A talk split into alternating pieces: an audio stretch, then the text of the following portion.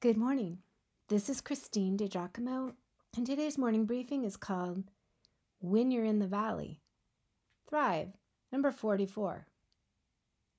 This afternoon, I will officiate at a funeral of a much loved woman. I find myself thinking of her bereaved family just now and wonder about others who are experiencing heartache. Can a broken heart be healed? Does the hurt ever go away?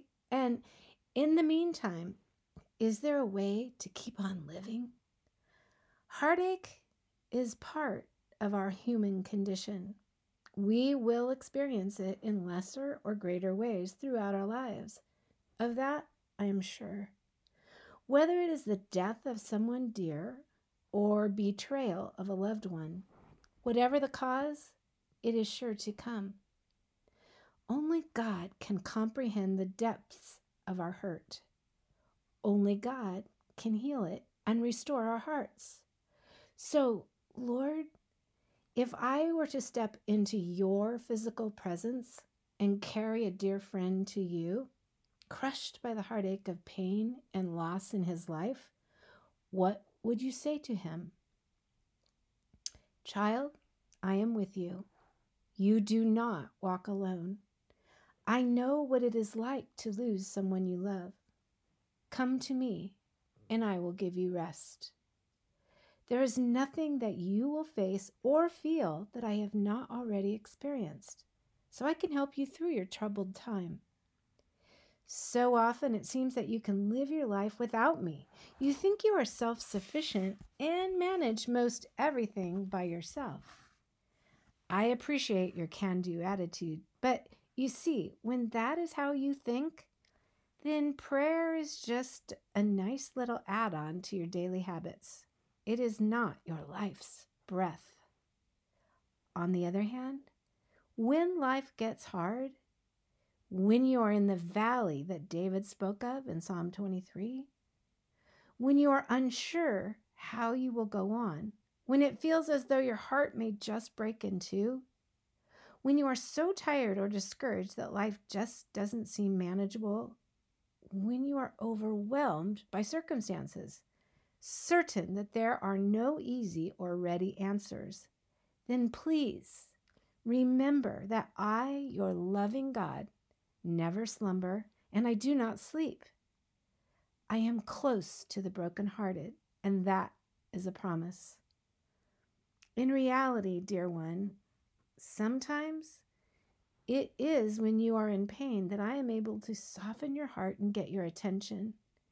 It is when you cannot reason or talk all things out and find a place to make each fit.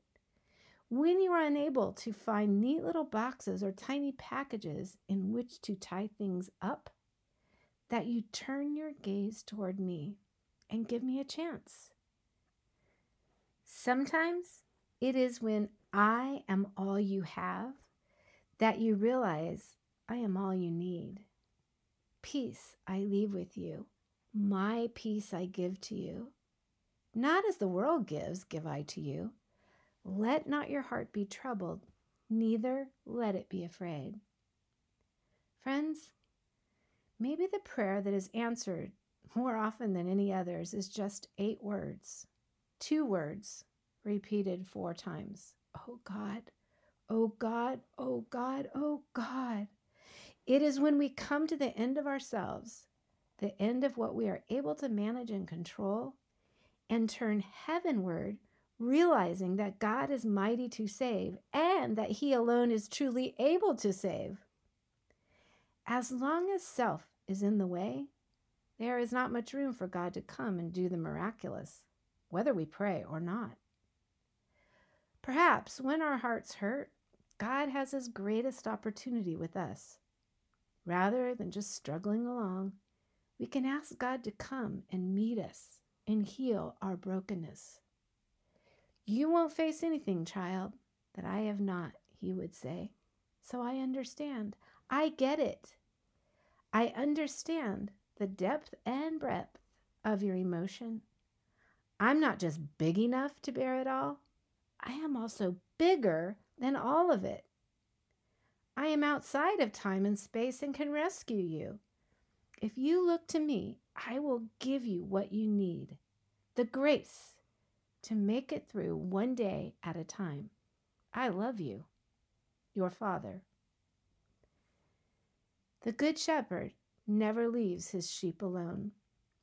When they are weighed down by life, he picks them up and carries them. When you're in the valley, God is with you. By the way, when you're in the valley, the grass is the greenest. Peace be with you.